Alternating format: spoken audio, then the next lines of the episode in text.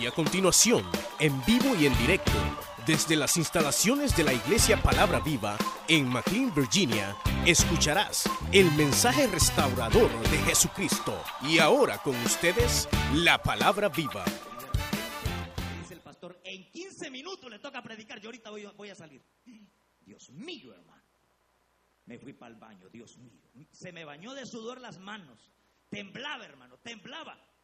Y le dije, Señor, ten misericordia de mí conforme a tus piedades, Señor. Y pasé temblando, hermano, aquí al frente. Me agarró el bailado de catimplas, hermano. Y recuerdo perfectamente bien que esa vez eh, tocó mi hermano Auner. Y, y, el tema que di fue, eh, me recuerdo perfectamente bien, entendiendo el proceso de nuestra salvación. Y recuerdo que esa vez prediqué, hermanos, y hubieron cinco almas para Cristo, para la gloria del Señor. Hermano. Entonces me di cuenta que esta cuestión no es algo humano, sino que es algo de Dios, hermano. Así es que si usted no se siente en valor y le dan lugar, dele porque Dios está con usted. Así es de que siempre estoy nervioso. Vamos a leer el libro de Salmos, capítulo número 19. Vamos a leer. Hoy vamos a estudiar una de las doctrinas. Yo considero, hermanos, que esta doctrina es muy importante poderla conocer nosotros. Y se llama, hermanos, la doctrina es la autoridad de la Biblia. Vamos a leer la palabra del Señor en el Salmo, Salmo capítulo número 19 y versículo número 7, que dice la palabra del Señor de la siguiente manera. ¿Lo tienen, hermanos? Salmos capítulo número 19 y versículo 7. La ley de Jehová es perfecta, que convierte el alma. El testimonio de Jehová es fiel, que hace sabio al sencillo. Mire qué lindo. Los mandamientos de Jehová son rectos que alegran el corazón. El precepto de Jehová es puro que alumbra los ojos. El temor de Jehová es limpio que permanece para siempre. Los juicios de Jehová son verdad, todos justos. Deseables son más que el oro y más que el mucho oro afinado y dulces más que más que miel y que la que destila del panal. Tu siervo es además amonestado con ellos, en guardarlos hay grande galardón. Amén. Vamos a leer también segunda de Timoteo. Segunda Timoteo, vamos a leer, hermanos, capítulo número 3 y versículo número 16.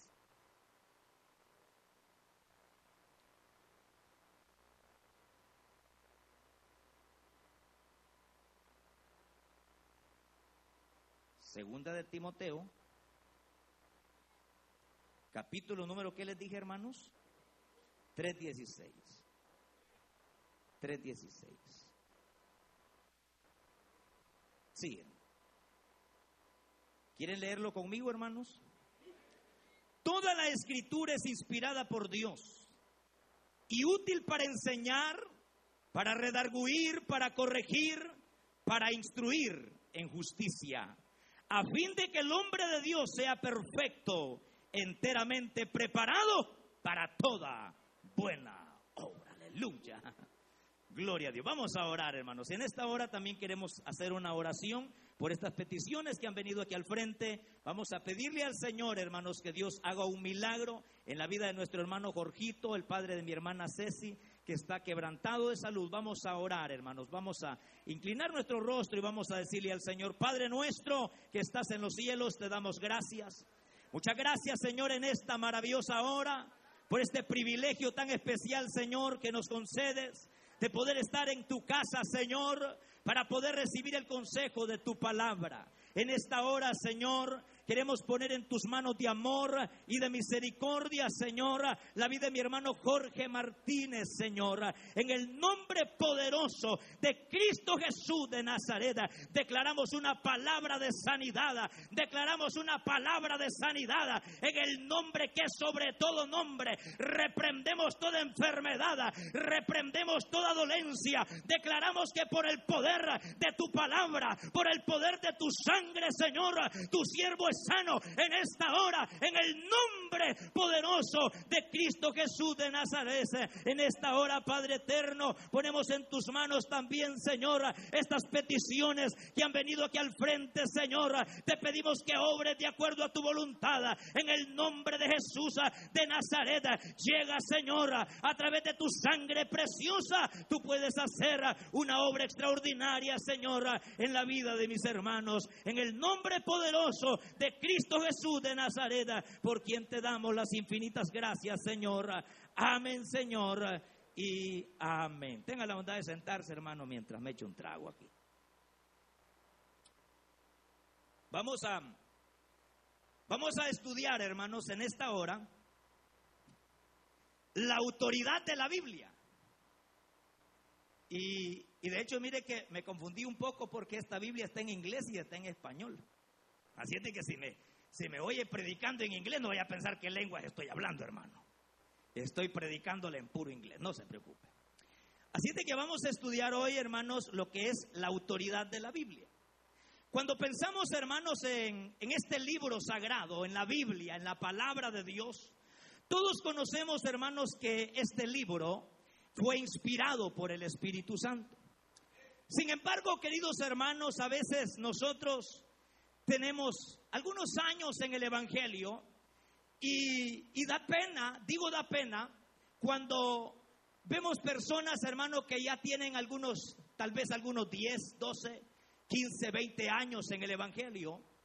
Y de repente, hermanos, a usted le dice, hermano, yo quiero que usted ahorita mismo busque el libro de Ruth y empieza a hojear toda la Biblia y no encuentra el libro de Ruth. La Biblia no lo tiene. Entonces usted le dice, mire, búsqueme el libro de Filimón ahorita mismo. Y lo anda buscando allá por el libro de Génesis. Sin embargo, pareciera ser de que la importancia que le damos a la palabra del Señor es bien, bien, bien superficial. Bien, no sabemos el nombre de todas las novelas que salen, pero no sabemos los libros de la Biblia y no sabemos el nombre de los mejores jugadores del Barcelona, pero tampoco conocemos los libros de la Biblia. Para que no se sienta mal, tal vez se sabe todos los nombres del, de, qué, de, qué, del, de aquel del, del equipo Real Madrid, pero no se sabe dónde está el libro de Ageo. Porque a veces, hermanos, no le damos la importancia que la palabra del Señor se merece.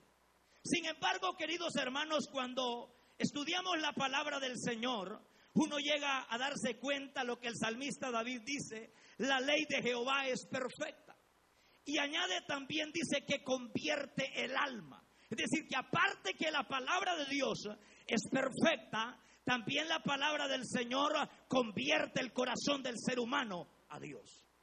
Entonces, queridos hermanos, cuando pensamos, hermanos, en lo que es la autoridad de la Biblia, es necesario poder mencionar, hermanos, que la Biblia tiene evidencias internas y evidencias externas. Me estoy refiriendo a aquellos aspectos o aquellas cosas que la misma Biblia señala que es palabra viva del Señor. La palabra del Señor dice que la ley de Jehová es perfecta, pero vea, la ley de Jehová no es la ley de un hombre, es la ley de Jehová la que es perfecta. Dice, los mandamientos de Jehová son rectos que alegran el corazón. Entonces, cuando pensamos en esto, pensamos en que es un libro, un libro que es demasiado antiguo. O sea, recuerde que este libro se terminó de escribir hace más de dos mil años. Ahora, cuando pensamos en las evidencias internas, pensamos en aquellos aspectos que la misma Biblia aclara que es la bendita palabra del Señor. Esa es la palabra de Dios. Ahora, la Biblia, ¿cómo podemos nosotros asegurar que la Biblia es inspirada por el Espíritu Santo? Podemos primeramente poner como base que la palabra del Señor, que es la Biblia, tiene una unidad perfecta. Una unidad, hermanos, extraordinaria. Una unidad que solamente en la mente de Dios se le pudo ocurrir tal cosa. Porque nosotros, hermano, por ejemplo, si usted me dice, hermano Salvador, yo quiero que usted escriba un libro. ¿Usted cree que yo voy a poner mis defectos en ese libro? ¿Usted cree que si yo le digo a usted, hermana, escriba un libro, ponga, escriba un libro y póngalo a la venta, hermana, ¿usted pondría sus defectos en ese libro? Sin embargo, en esta palabra de Dios que fue inspirada por el Espíritu Santo, así como dice que Elías desgolló herejes, hijos del diablo, también dice que Elías estaba metido debajo de un enebro queriendo morirse. Así como esta palabra exalta al dulce cantor de Israel, también le señala su pecado. Así como esta palabra exalta los éxitos y triunfos que tuvo Moisés, también señala sus bajezas. Eso quiere decir que no es un libro inspirado por la mente humana, sino que es un libro inspirado por la mente de Dios. Bendito sea su nombre desde ahora y para siempre decir, que no hay, hermanos, no hay términos medios. Así como señala los éxitos de los hombres, también señala sus errores. Ahora, si yo voy a escribir un, un libro, yo voy a escribir el libro y en la portada le voy a poner mi fotografía y hasta sonriendo salen ahí, ¿verdad? Pero no ponen, no ponen que son bravos, no ponen que son celosos, no ponen que maltratan a la mujer, no ponen esos escritores que son, algunos son hasta homosexuales, no ponen eso. Ellos ponen sus virtudes, ellos ponen sus, sus triunfos, sus éxitos. En cambio, la palabra del Señor señala las virtudes suyas y también señala sus errores. Exalta las virtudes de los hombres y también señala su bajeza. Eso me indica que eso, esta palabra de Dios no se pudo ocurrir en la mente humana sino que en la mente de nuestro Dios, hermano. Ahora, lo que a mí me garantiza que es palabra de Dios es la unidad que tiene. La Biblia fue escrita por más de cuántos autores? 40. ¿Cuántos dije? Más de 40 autores. Me estoy refiriendo a personas que escribieron, que fueron guiados por el Espíritu Santo, más de 40 autores. Lo otro que fue escrita por un periodo de tiempo de 1500 años, 1600. O sea que llevó mucho tiempo. Llevó mucho tiempo. Aparte de todo eso, tiene una unidad perfecta en sus libros. La unidad perfecta en sus libros son los siguientes. En que los libros de la Biblia no todos aparecieron como arte de magia. Llevaban un orden. Y el orden que el Señor da el primero que empezó a escribir la Biblia, ¿quién fue? Moisés, diga Moisés. Moisés fue el primero a cual el Señor lo lleva a la montaña y le dice, escribe en esas tablas de la ley. Escribe. O sea, el primero que empezó a escribir la Biblia fue Moisés. Moisés escribió lo que nosotros conocemos el Pentateuco. O sea, ¿cuáles son los libros del Pentateuco? Es iniciando, ¿cuántos libros tiene el Pentateuco? Cinco libros, es decir, está Génesis, Éxodo, Levíticos, Números y Deuteronomios. Esos libros los escribió Moisés en el desierto. Esos libros los hebreos le llaman la Torá. Es decir, los hebreos le llaman el Pentateuco, pero también la Biblia hebrea la Torá. Es decir, ahí están los libros Pentateuco. Cuando usted vaya y le digan, busque el libro de números, se va a ir usted al principio de la Biblia. Génesis, Éxodo, Levíticos, Números y Deuteronomio. Pero viene luego el Señor cuando Deuteronomios finaliza el recorrido del pueblo de Israel para conquistar la tierra prometida. ¿Se acuerdan, verdad? Cuando viene Josué y les dice, bueno, decidan ustedes a quién van a servir, pero yo y mi casa serviremos a Jehová. Entonces viene allí el Señor y les da una repetición de las de los diez mandamientos.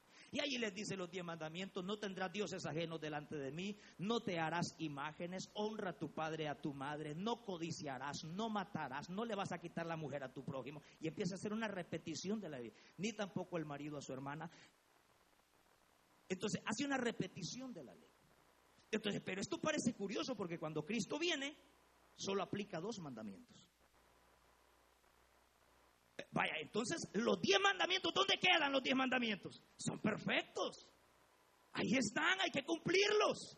Porque los diez mandamientos a mí me enseñan que soy pecador, pero que también estoy imposibilitado de poder cumplir esos diez mandamientos. ¿Por qué? cuando Cristo viene lo reduce a dos. Ah, porque usted, si usted ama a Dios, usted no va a matar. Si usted ama a Dios, no va a tener un Dios ajeno delante de él.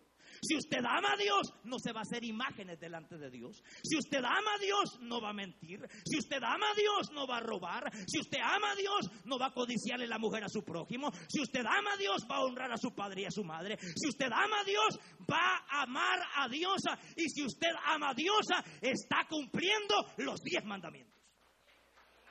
Por eso es que el Señor Jesucristo no menciona los diez mandamientos, los reduce a dos. Amarás al Señor tu Dios con todo tu corazón, con toda tu alma, con toda tu fuerza y a tu prójimo como a ti mismo. Entonces los reduce a dos. ¿Y dónde quedan los diez? Metidos en los dos. ¿Me doy a entender o lo sigo repitiendo? Entonces, cuando ya se cierra lo que es el Pentateuco, pasamos a los libros históricos, acuérdese, históricos. Así como se acuerda del jugador Messi, acuérdese, después de Deuteronomio vienen los libros históricos. ¿Cuáles son? Ahí empieza Josué, jueces, Ruth, primero y segundo de Samuel. ¿Por qué le digo primero y segundo de Samuel? No es primera, no. No es carta, es libro. Cuando usted dice primera de Samuel es como que fuera una carta, pero es un libro. Las cartas de Pablo sí se puede decir primera Timoteo, segunda Timoteo, pero como es un libro, entonces vamos a decir primera de Samuel, segunda de Samuel, primera de Reyes, segunda de Reyes, primera Crónicas, segunda de Crónicas, Edras, Nehemías y Esther. Se cierran los libros históricos. Ahí se cierra. Entonces mencionamos los cinco del Pentateuco, ahora mencionamos los doce libros históricos, 12. ¿Cuántos libros históricos son?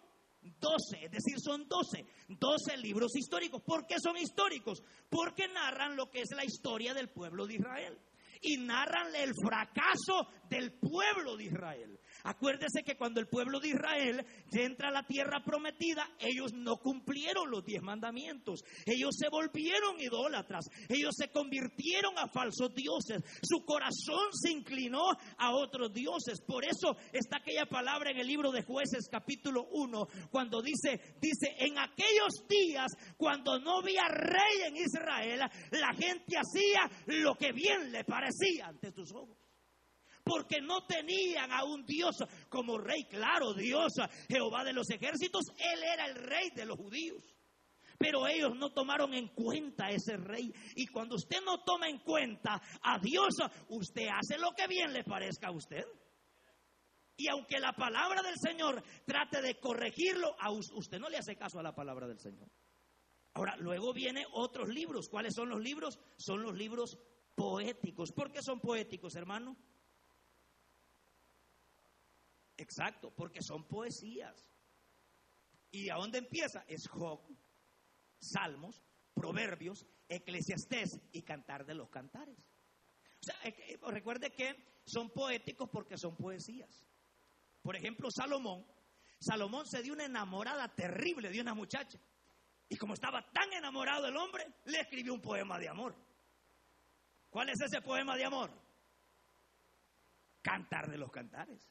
O sea, él estaba tan enamorado de esta muchacha que según se cree era originaria de Sunen, así se llama, por ella le llamaban la Tsunamita.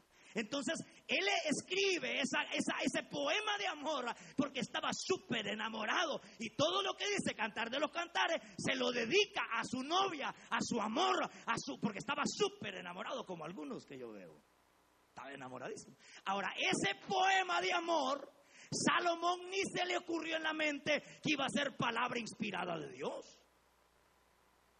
No pensó él pero esa palabra de amor que Salomón le dedica a la tsunamita es la palabra de amor que nuestro novio Jesucristo nos dedica a nosotros, la iglesia. Mire qué lindo es el Señor, aquel pensando en la novia, más Cristo pensando en la novia, que es la iglesia. Palabra viva, dele fuerte ese aplauso a nuestro novio, porque muy pronto viene nuestro novio, nuestra redención se acerca, nuestro novio se acerca él viene pronto por su novia. claro, se lo dedica a una novia. Por eso se llaman libros poéticos. Y encuentra poesías usted. Pero luego siguen lo que son los profetas mayores. ¿Por qué son mayores, hermanos? Porque escribieron menos. Los profetas mayores escribieron más, los menores escribieron menos. Y ahí empieza el libro de Isaías, Jeremías, Ezequiel y Daniel. Lamentaciones lo escribió Jeremías.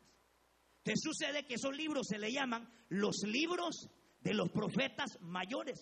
Pero luego sigue otro paquetito de libros. Mire cómo está la cosa. Tenemos cinco libros pentateucos, doce libros históricos, cinco, cinco libros poéticos, cinco profetas mayores. Ahora son cinco profetas menores. ¿Cómo está compuesto? Ahí está Oseas, Joel, Amós, Abdías, Jonás, Miqueas, Naún, Abacú, Sofonías, Ageo, Zacarías y Malaquías. Son doce. Eso es todo. Son doce. ¿Por qué se le llaman menores? Porque escribieron menos. Ahora bien, luego esos son 39 libros en su totalidad. ¿Quiere usted sacar la cuenta perfectamente bien? 5, 12. 5, 5, 12. Y allí tiene 39 libros. ¿De qué sucede? Que en estos 39 libros en estos 39 libros es todo el Antiguo Testamento, todo el Antiguo Testamento. Esos no ande buscando allí usted Mateo porque allí no está. No ande buscando Lucas porque allí no está. El libro Nuevo Testamento empieza desde Mateo en adelante. Y usted puede decir, hermano, pero eso ya me lo sé de memoria yo. Sí, usted sí, pero hay gente nueva en el Evangelio que anda preguntando, ¿qué significan esos números grandes, hermano Salvador? Ah, eso se llaman capítulos, hermano. Y esos chiquititos, hermano, esos se llaman versículos, hermano. Tenemos personas nuevas. Personas que todavía no conocen que esta es la palabra del Señor. Pero esta palabra los va a hacer sabios si comienzan a dedicarle un momentito de su vida a ustedes, hermano. Ahora, luego empieza el Nuevo Testamento. Con el Nuevo Testamento, recuerde que el Antiguo Testamento en su totalidad, en su totalidad, fue escrito en dos idiomas. En el idioma hebreo, que es el idioma que todavía hablan los hebreos, y el idioma arameo. Recuerde que el arameo, ¿cómo es que se introduce el arameo a Israel? Bien sencillo. Recuerde que Israel fue deportado a Babilonia. Y cuando fue deportado a Babilonia, allá en Babilonia se hablaba arameo. Entonces aparece el arameo en medio del pueblo judío. ¿Pero por qué? Ah, porque ellos fueron deportados por el rey Nabucodonosor. Y cuando ellos vienen de regreso, hermano, esto es como que Dios no lo permita, ¿verdad? Uno lo echen para su país. Allá llegan los hipotes hablando inglés y español. por eso es que cuando regresan los judíos a, a Israel, a Jerusalén, el idioma oficial de ellos es el hebreo, pero viene incluido también el arameo. Porque habían sido deportados y ahora traen el arameo como lengua también, como segunda lengua de ellos. Entonces allá aparece el idioma arameo y el idioma hebreo. Jesucristo en su totalidad habló arameo. Él conocía mucho. Bueno, eh, ¿qué idioma hablará Dios, hermanos? Todos, ¿verdad? Todos los idiomas, hermano, porque Él es Dios. Pero Él en, su ministerio terrenal habló arameo. Entonces, posteriormente, cuando se escribe el Nuevo Testamento, todo el Nuevo Testamento en su totalidad fue escrito en el idioma griego, en su totalidad. El idioma griego. ¿Pero por qué el idioma griego? Ah, porque era el idioma que más se hablaba en Israel en esa época. Y como más se hablaba, ese idioma, en eso se escribió, en ese idioma se escribió el Nuevo Testamento. Entonces ahí aparece Mateo. Mateo les escribe a los judíos y les dice, ¡hey! Ya vino un rey que ustedes estaban esperando. Por eso es que Mateo presenta a Cristo como rey. Luego aparece Marcos y presenta a Cristo como siervo y les escribe a los romanos y les dice, ¡hey romanos! Ustedes que están acostumbrados a subyugar las naciones, a tener esclavos, ya vino un siervo, su nombre es Jesús de Nazaret. Y aparece Lucas, les escribe a los filósofos de Grecia. Cuando Lucas aparece, les escribe a los filósofos de Grecia. Y cuando les escribe a los griegos, les dice, hey, ustedes, saben, ya vino un superhombre. ¿Quién es? Ese superhombre que ustedes quieren, que ustedes deben de conocer. Porque los griegos, ellos estaban acostumbrados a la belleza, al cuerpo, a lo físico del hombre, así como brazos de Popeye que caminaran así. Los griegos adoraban lo que era el cuerpo humano entonces Lucas les dice, hey, ya vino un superhombre que fue sepultado y resucitó al tercer día. Su nombre es Jesús de Nazaret. Recíbanle y tendrán vida eterna. Entonces, él escribe a los griegos, pero viene Juan. Juan no le escribió a ninguno de ellos. Juan le escribió a la iglesia. Dice Juan, en el principio era el verbo, y el verbo era diosa, y el verbo era con diosa, y aquel verbo se hizo carne, y habitó entre nosotros, y vimos su gloria, gloria como del unigénito del Padre, lleno de gracia y de verdad. Entonces Juan presenta a Cristo como diosa y le escribe a quién? A la iglesia. Por eso es que usted, si algún día le tocara debatir, ¿verdad?, con los testigos de Jehová, nunca se vaya a otro libro, vaya hacia Juancito. Juancito es el, es el macizo. ¿Por qué? Porque recuerde que si usted se va a Mateo, Mateo lo presenta como rey. Si usted se va a Marcos, lo presenta como siervo. Si usted se va a Lucas, lo presenta como hombre. Pero si usted se va Juan, hermano, él dice, y aquel verbo se hizo carne y habitó entre nosotros y vimos su gloria, gloria como del unigénito del Padre. De repente está aquella mujer, está sentado Jesús en el pozo de Jacob y viene aquella mujer a sacar agua y le dice Jesús, dame de beber. De repente le dice la mujer, le dice la mujer, sabemos que un día vendrá el Cristo, yo soy. Entonces, todo Cristo ahí, ahí está en el libro de Juan. Pero luego viene un libro histórico que es Hechos de los Apóstoles. ¿Por qué es un libro histórico, hermano? Porque narra toda la historia, parte de la historia de la iglesia cristiana. Hechos y no palabras, decía un hermano. Hechos de los apóstoles debería ser llamado Hechos del Espíritu Santo, porque hay un mover del Espíritu Santo en Hechos de los apóstoles. Pero es un libro histórico.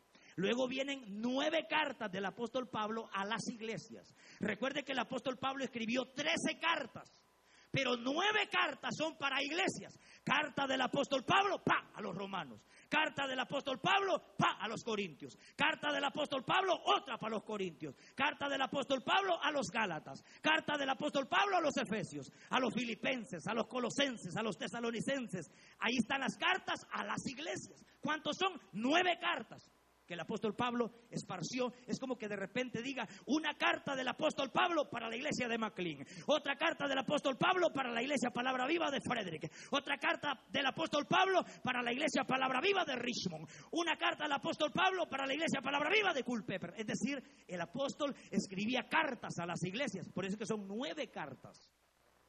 nueve cartas desde Romanos hasta llegar a Tesalonicenses. Entonces, luego siguen tres cartitas que son pastorales. Esas no son cartas para las iglesias. Esas fueron dirigidas. Todo líder, todo líder debe de haber leído, debe de leer constantemente primera, segunda, primera y segunda de Timoteo. Y el libro de Tito, carta de Tito, carta del apóstol Pablo a Tito. ¿Por qué? Porque es una carta del apóstol a un pastor. Y usted es pastor, ¿verdad? Usted es un siervo que está al frente de una reunión familiar, ¿verdad? Entonces usted está predicando todos los días. Es decir, cuando el apóstol Pablo le escribe, a, le escribe a Timoteo, hermano, le escribe cosas maravillosas, hermano. Es más, le dice el apóstol Pablo a Timoteo, mira, a las más viejitas, velas como a tu madre. Y si tú miras a esas hermanitas que andan bien bonitas, son bien jovencitas, abrazalas y velas como, no, no le dice que las abrace, dice que las vea como hermanas. Para que en Timoteo no hayan malos pensamientos. O sea, está preservando el apóstol la salud espiritual de su, de su hijo en la fe. Entonces, son tres, son tres, tres cartas pastorales. Luego sigue lo que son las cartas generales. Como dije, generales. De las cartas generales es Hebreos, que eso no se sabe quién lo escribió. Bueno, el hermano Carlito Luna venía platicando conmigo y me decía, ¿quién habrá escrito Hebreos? Porque hay muchas personas que dicen, ¿quién lo escribió? No nos metamos a líos, hermano. Es palabra inspirada por el Espíritu Santo. Lo importante para nosotros es que es palabra de Dios. Hebreos es una carta general. Por eso es que Hebreos no va dirigida para una iglesia. Hebreos no va dirigida para un pastor. Hebreos no va dirigida para ninguna iglesia ni para ninguna persona, sino dirigida a todo cristiano. Hebreos. Y ahí hay una cartita entre medio de Hebreos y Timoteo se llama Filimón. Esa es una carta personal. Filimón el, apóstol Pablo le escribió una carta. Resulta que Onésimo andaba por allá rebotando lo agarraron, lo metieron preso a la misma cárcel donde estaba el apóstol Pablo. Y aquel se lo ganó para Cristo y lo envió de regreso a su amo. Entonces, ¿qué sucede? Que esa carta de Filimón no es carta pastoral, ni carta para una iglesia, es carta personal, como que yo le envíe una carta a hermano Ronald. Te pido un favor, hermano Ronaldito, por favor me puedes hacer esto. Entonces, así es el apóstol Pablo pidiéndole un favor a Filimón. Es una carta personal. Hebreos no se sabe quién lo escribió. Pero luego aparece primera y segunda de Pedro. Primera, segunda y tercera de Juan. Y luego está el libro de Judas. Son ocho cartas. Entonces, todas estas cartas, todas estas cartas son generales, aparte del libro del Apocalipsis. Porque el libro del Apocalipsis, hermanos, es un libro de profecía. Entonces, la cuestión es que todo esto fue escrito, óigame bien, fue escrito en su totalidad en el idioma griego. Yo le pregunto, si usted quisiera hacer un libro como de grueso, así como la Biblia, que usted quiera que ese libro sea leído en todo el mundo, ¿en qué idioma lo escribirían ustedes, hermanos? Pregunta para ustedes, para que me ayuden un poco. ¿Qué, ¿Qué, creen ustedes? Porque hay muchos idiomas en el mundo. Pero ¿en qué idioma lo escribiría usted? Yo quiero hacer un libro que sea leído en todo el mundo. Ay, correctamente. En inglés. Por ejemplo, si usted no habla, es, no habla no habla español, pero si habla inglés y se va para Guatemala, y allá hablaran Guatemala, un ejemplo, allá hablan, ¿cómo se llama inglés en Guatemala? Va a comer pupusas. Si usted no habla chino, pero habla inglés y se va para China, no ahorita, hasta que pase esa enfermedad, allá también va a comer y va a dormir, porque en China hablan inglés. Claro, no es el idioma oficial, ¿verdad? El inglés allá en China, hablan chino, pero se habla inglés. Si usted va, por ejemplo, a Alemania y usted no habla alemán, pero habla inglés, le va bien también. Hasta novia puede conseguir allá en Alemania. ¿Por qué? Porque allá en Alemania también se habla inglés. Claro, no es el idioma oficial, pero se habla también el idioma inglés.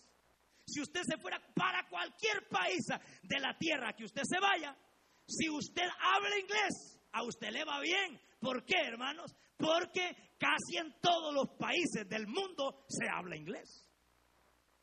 Y inglés sin barreras. Yo lo hablo con barreras. Entonces, ¿qué sucede? El griego en aquella época era el idioma común. No, me comienzan los apóstoles, Cristo les dice, vayan por todo el mundo, prediquen el Evangelio a toda criatura, que el que creyera y fuera bautizado será salvo. Pero, pero la Biblia la escribimos en griego, muchachos. Pasan 384 años. ¿Y la Biblia en qué idioma? No, en griego, ¿y qué hacemos? Hasta que llega un señor por ahí, se llamó San Damaso I. Ese hombre era alguien católico. La cosa es que ese tipo era un hombre, pensó muy inteligentemente, dijo, hey, la Biblia es la palabra de Dios. No la podemos tener en el idioma griego, la necesitamos en nuestro idioma. Y él estaba en Roma. ¿Y qué idioma se hablaba en Roma? El latín. Entonces mandan a un señor que, igual que el hermano, ¿verdad? Se llamaba Jerónimo. En la iglesia católica le dice San Jerónimo. Allá está y lo mandan, le dicen, hey, traduciste la Biblia, te vas a ir. Mire, en toda su vida, Jerónimo pudo traducir dos Biblias nomás. Él tomó los manuscritos griegos, los manuscritos arameos, los manuscritos griegos, hebreos, griegos y arameos y tradujo la Biblia al idioma latín. Esa Biblia que tradujo Jerónimo se llamó Vulgata Latina, lo que tienen los católicos. El error más grande era, y obviamente fue, fue una obra titánica, la, Biblia católica tiene errores, pero los errores también son pocos los que tiene. Uno de ellos, y es el error más grande que tiene la Biblia católica, es que no aparece en la Biblia Vulgata Latina, la que tradujo Jerónimo, la palabra arrepentimiento. lo que usted va a encontrar, la palabra, en vez de, poner Jerónimo, la palabra arrepentidos y convertidos, porque el reino de los cielos se ha acercado, él puso hacer penitencia, penitenciari. Ve que algo hablo de, de latín, ¿verdad? Hacer penitencia. Entonces, él tradujo, en vez de poner la palabra arrepentimiento, puso la palabra penitenciarit, que es una palabra latina. Que no hay necesidad de arrepentirse, sino solamente de hacer penitencia. Busquen la Biblia católica a ver si encuentra la palabra arrepentimiento. No la encuentra. Fue uno de los grandes errores. Por eso las grandes peregrinaciones a verla, al ver, a, ir a ver al divino Salvador de allá de, de allá de, del Salvador. Por eso las grandes peregrinaciones allá donde está el Señor de Esquipulas. Por eso las grandes peregrinaciones para allá donde está la Virgencita de Suyapa, Tegucigalpa. Por eso las grandes peregrinaciones para ir a ver allá, allá la, la Virgen de Candelaria, por allá, por no sé por dónde. Exacto, por eso, porque, porque la palabra que él pudo traducir, arrepentimiento, lo puso a hacer penitencia. Y por eso la gente se va de rodillas, porque esto es penitencia. Voy de rodillas, hermano, voy de rodillas. Pero pensando mal de mi hermano, voy de rodillas y deseándole hermana al prójimo. No es así. Porque en la verdadera palabra, la palabra correcta que tradujo Cacedoro de Reina es arrepentidos y convertidos para que sean borrados vuestros pecados. Arrepentidos y convertidos para que sean borrados vuestros pecados y vengan de la presencia de Dios a tiempo de refrigerio. Porque si no hay arrepentimiento, no hay perdón de pecados. Porque el arrepentimiento a mí me lleva a tener un cambio en la manera de pensar, sentir y actuar. Pero si no hay un verdadero arrepentimiento, no hay perdón de pecados. Pero obviamente Jerónimo fue un genio, hermano. Dicen que una vez el mentado Jerónimo estaba durmiendo, ¿verdad? Y las Biblias estaban en un monasterio. Solo dos Biblias. En más de 23, 23 años le pegó el hombre para traducir una Biblia, 23 años. 23 años. Pero vea eso, es extraordinario. Y estaba quemándose el monasterio. Se las, y la Biblia, señores, agarró fuego el monasterio. Jerónimo está dentro, las Biblias también, y todos los, los, frailes y los sacerdotes decían, las monjas decían, salven las Biblias, salven las Biblias, ahí está todo el trabajo de Jerónimo, salven las Biblias, se van a quemar las Biblias, vamos a quedar sin palabra de Dios en nuestro idioma, salven las Biblias. Y de repente que gritó una monjita por ahí, no señores, dejen que la Biblia se quemen, mejor salven a San Jerónimo que él se la sabe de memoria. Igual que nosotros, va. O sea que el Jerónimo era tan genio, él se la sabía de memoria. Deje que la Biblia acá si tenemos ahí que se la sabe de memoria. ¿De qué sucede? Que él, él fue un genio, fue un hombre extraordinario. ¿De qué sucede? Que la Biblia pasó en el idioma latín mil, cienes de años, hermano. Hasta que explotó la bomba con Martín Lutero. Porque él comenzó a investigar que no era por penitencia. Empezó a investigar que no había que comprar la salvación. Empezó a investigar que solamente Cristo puede perdonar pecados. Empezó a investigar que María no tiene poder, que el poder lo tiene la sangre de Cristo que fue derramada en la cruz del Calvario. El único que tiene poder es Cristo Jesús de Nazaret. Y cuando comienza a leer Martín Lutero, él traduce la Biblia al idioma alemán. Entonces fue cuando se dio la reforma, hermanos, y después de esa reforma, hermanos, la palabra del Señor llegó, hermanos, hasta, hasta España, donde estaba Cacedoro de Reina. Y Cacedoro de Reina, hermanos, era, era un católico, era un sacerdote católico.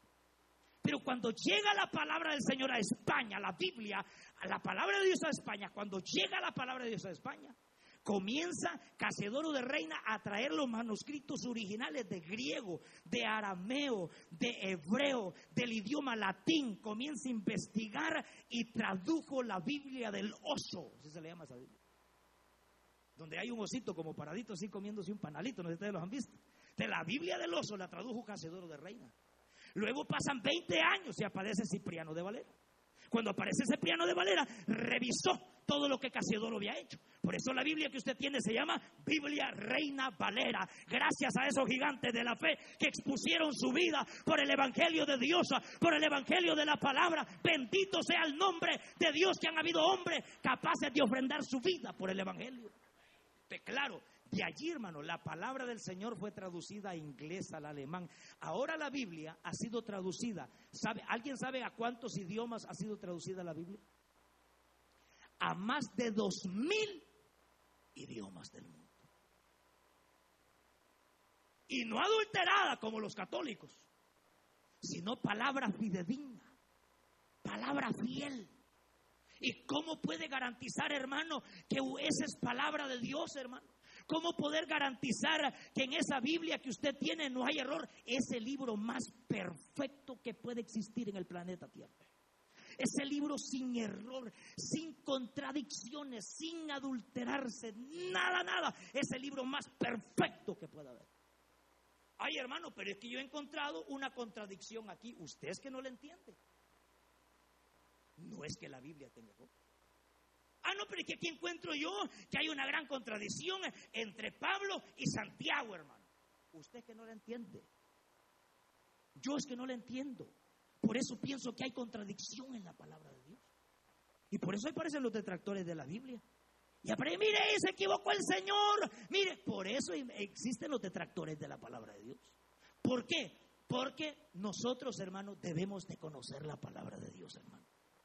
A que sea poquito pero conocer la palabra de Dios.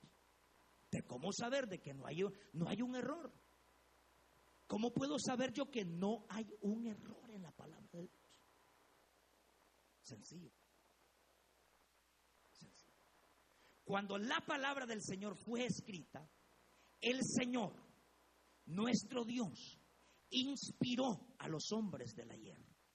Los inspiró y en ese momento que Él los inspiró, él los inspiró y no anuló sus tristezas, sus decepciones, sus aflicciones, su pecado, su hermano, su lenguaje, su idioma, su personalidad.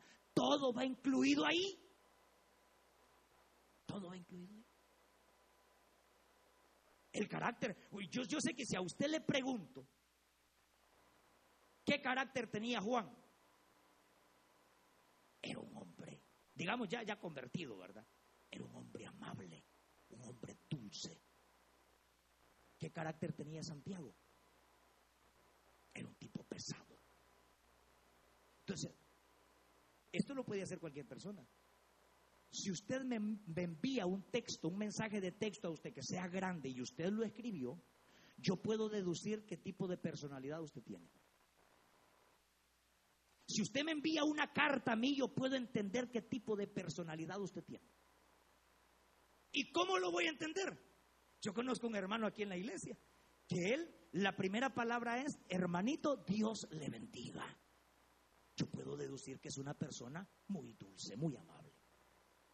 Sin conocerlo, sin que haya platicado conmigo personalmente, puedo deducir que es una persona muy dulce, muy cariñosa.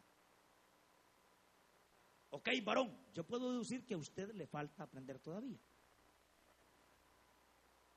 Sí, usted puede, al solo leer una, una parte que usted escribió, usted puede deducir el carácter de esa persona. Usted puede deducir, mira, este, este Juancito es el discípulo del amor. Por eso Juan es el que dice, amados, amémonos unos a otros, deben estar peleando y hambre. No saben que el amor es de Dios. Y todo aquel que ama es nacido de Dios. El que no ama no, conoce a Dios, porque Dios es amor. Y el que no ama no conoce a Dios, porque Dios es amor. Entonces Juan es el discípulo del amor. En cambio Santiago no. ¿Por qué? Porque Santiago era más pesadito, era más fuerte. Y eran siervos del Señor iguales. Pero se puede deducir de que eran personas que tenían caracteres diferentes, su temperamento diferente su idioma diferente. 40 autores. Unos fueron reyes, otros fueron pescadores, otros fueron como por ejemplo eh, Lucas. Lucas, hermano, era un médico. Y Lucas, hermano, lo que hizo fue investigar. Ese tipo llegaba y investigaba, fue de la Virgen María, le dijo, mira María, tú tuviste un, hijo, se llamó Jesús, sí, y, contame, de ese Jesús, contame. Y, llegaba donde Pedro, contame, ¿qué, pasó? Juan, tú que te recostabas al pecho de Jesús, ¿qué pasó? Y entonces Lucas, como era un, doctor, un, un tipo preparado, investigó por eso es que cuando le escribe a Teófilo le dice todas las cosas que te he escrito, porque este, este te, te presento a alguien que ha revolucionado todo Israel, alguien que ha cambiado la historia, alguien poderoso, su nombre es Jesús de Nazaret. Entonces Lucas fue un investigador. El libro de Eclesiastés es un libro, hermanos, donde usted ve a Salomón en su fracaso. ¿Por qué? Porque Eclesiastés y hay gente que no le gusta eso. Así se le llama. Es un libro que tiene, en alguna manera, a un hombre que lo escribe, pero está caído de la gracia. Y dice, al mismo hoyo donde meten la vaca que se muere, allí mismo va el ser humano. ¿Es mentira o es falso? Es verdad, hombre. Al mismo hoyo donde meten al perro, cuando se muere, ahí también meten al ser humano. Así dice Salomón. Ese pobre Salomón andaba caído de la gracia cuando, cuando escribió Eclesiastés. Y dice todo lo que ocurre abajo del sol es fatiga, es problema, es fatiga, es, todo es un problema debajo del sol. Pero el libro sagrado, la Biblia, me enseña que más allá del sol, más allá del sol, más allá del sol, yo tengo un lugar, hogar, dulce hogar, más allá del sol decir, más allá del sol no estaba viendo Salomón. Por eso cuando tú tienes problemas, todo lo miras gris aquí abajo. Acuérdate que tienes un hogar, dulce hogar, más allá del sol. Allá está nuestra ciudadanía, allá está nuestra ciudadanía. Entonces, para finalizar, y con esto vamos a concluir, lo importante de todo esto no le voy a dejar de tarea que se aprenda todos los libros de la Biblia. Y qué bueno que usted se los aprenda. No es tanto conocer los libros, es vivir la palabra. ¿Quiere usted saber cómo debe de tratar a su marido? Pregúntele a la Biblia. Así dice, mire, mire lo que dice, qué bonito lo que dice aquí, mire hermano. Mire lo que dice aquí. Dice Colosenses capítulo número 3, verso 18. Mujeres, ¿dónde están mujeres? Respete a su marido. ¿Quiere saber usted cómo tratar a su esposo? Pregúntele a la Biblia. Si usted se porta mal con su esposo y lo anda celando y lo anda fregando tanto, ¿por qué no lee la Biblia? Por eso es. Sí, por eso es. Lo anda celando porque ya ve que la de la telenovela ahí, la de la novela anda celando ahí a su. Por eso. Pero usted quiere saber cómo se trata a un marido. Pregúntele a Sarita, la esposa de Abraham, hombre. Mi señor, mi viejo le decía. ¿Cómo le fue mi papito chulo? Venga para acá. Qué bonito, hermano. Se no andaba con cosas. ¿Dónde has estado? ¿Con quién has estado? ¿Qué comiste? ¿No comiste? No nada preguntando cómo te fue, mi amor. Mi Señor le decía, Dios mío. ¿Quiere saber usted cómo debe de criar a sus hijos?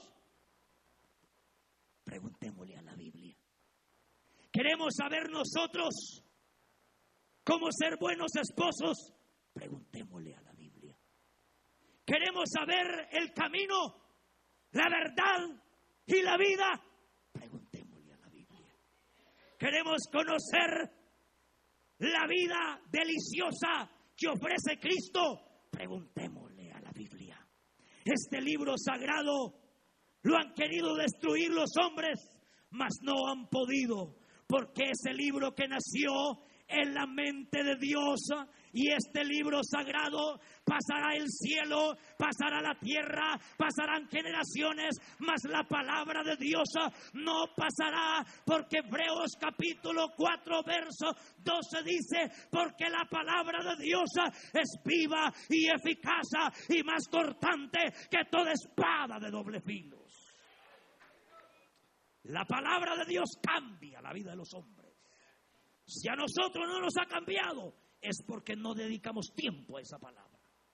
El ser humano es transformado el ser humano es cambiado. El ser humano, eh, después de ser un tipo celoso, se vuelve un hombre amable, cariñoso. ¿Por qué? Porque la palabra de Dios tiene poder para cambiar la mente y el corazón de los hombres. Esta palabra tiene poder para cambiar la vida del drogadicto. Esta palabra tiene poder para cambiar la vida de la prostituta. Esta palabra tiene poder para llevarnos al cielo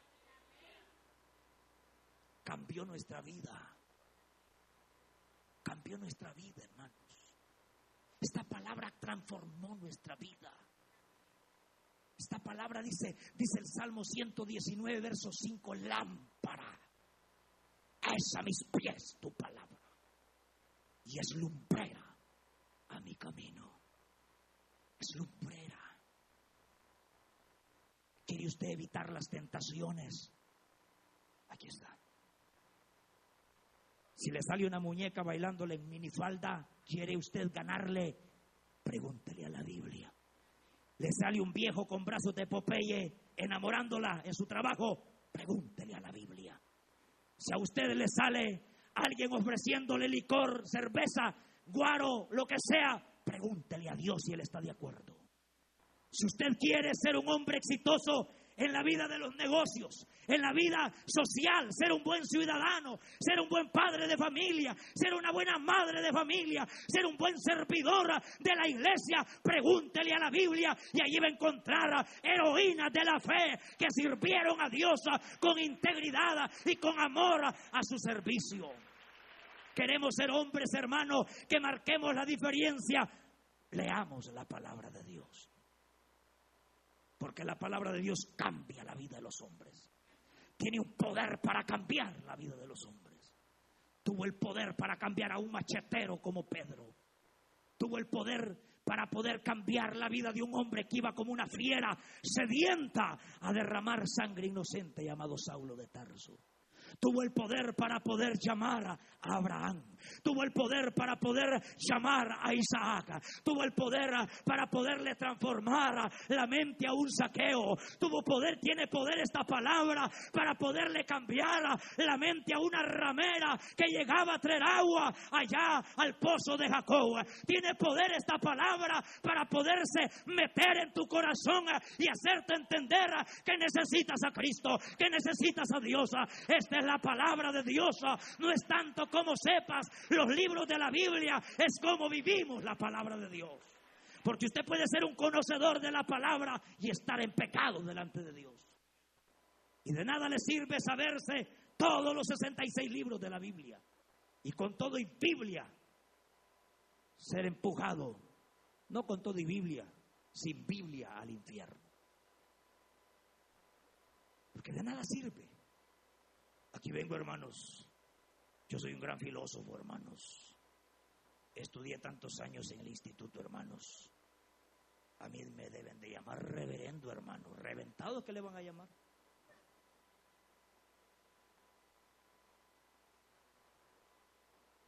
Si usted se va a ese de Culmor, ahí hay cristianos, bien bolos. Si usted se va a evangelizar, el viernes que vamos a ir a evangelizar, se va a encontrar usted con unas sorpresas tremendas. ¿Sabe por qué? Se va a encontrar con gente cristiana caída que por años estuvieron en el Evangelio. ¿Falló la palabra? No, la palabra no falla.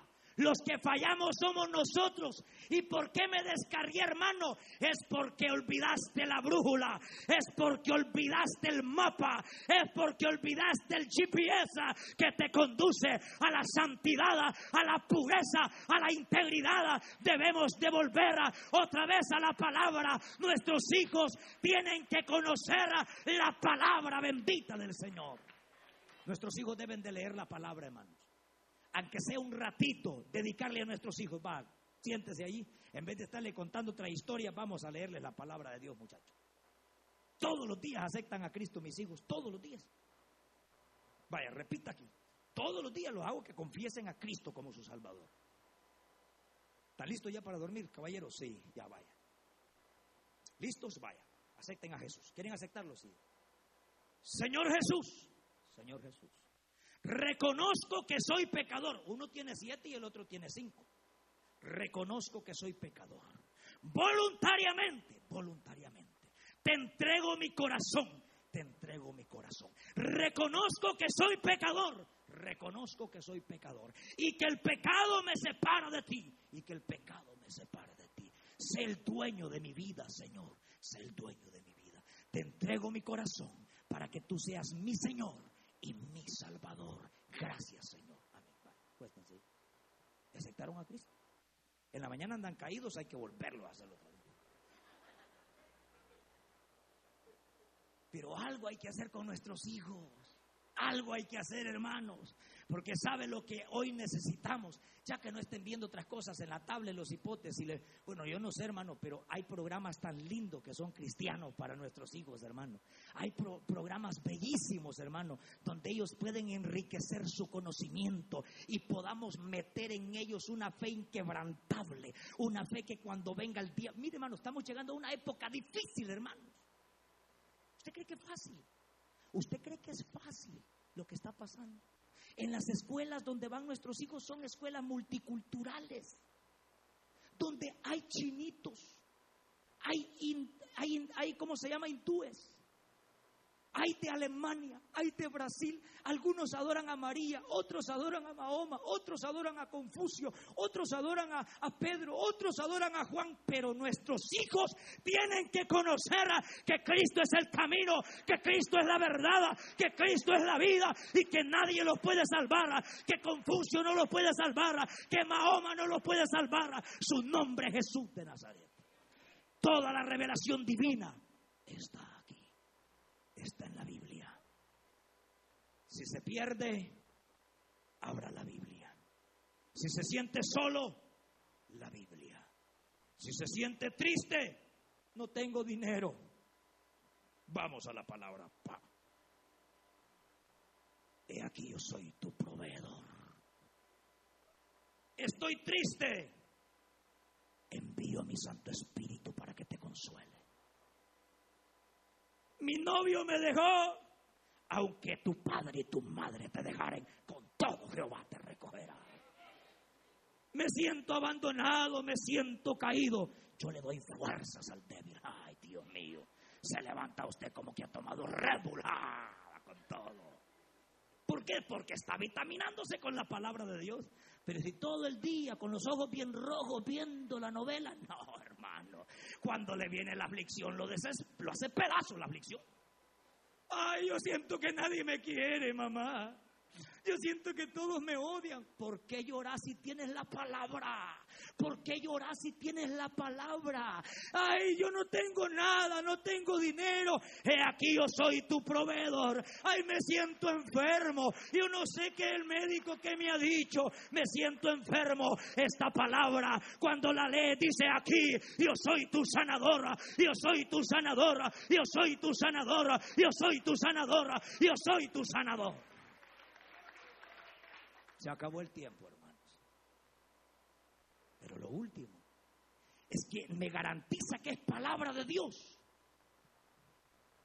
Que hay una conexión de las profecías del Antiguo Testamento con el Nuevo Testamento.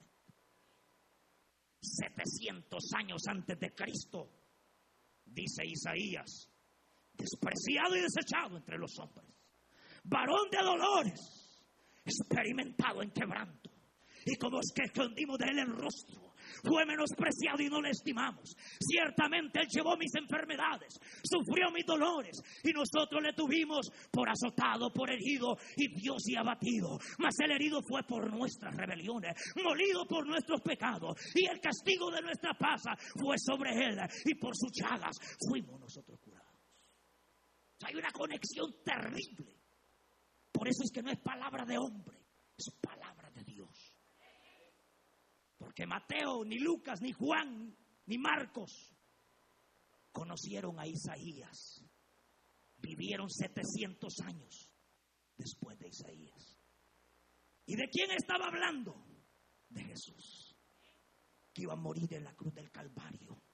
Porque desde Génesis hasta Apocalipsis Él es el alfa y la omega. Él es el principio y el fin. Él es el Dios todopoderoso. Él es el alfa y la omega. Él es el principio y el fin. Bendito sea su nombre para siempre.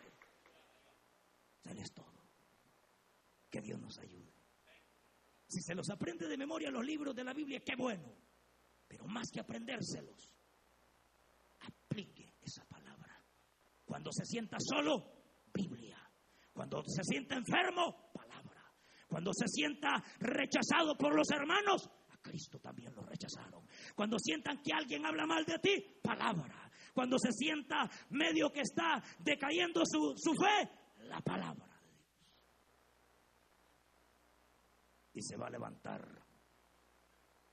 Y va a decir, ¿dónde está el diablo? Y va con todo. Porque Dios da la fuerza al débil. Que Dios nos ayude. Puesto de pie, hermanos. Usted escuchó el mensaje restaurador de Jesucristo desde las instalaciones de la iglesia Palabra Viva en McLean, Virginia.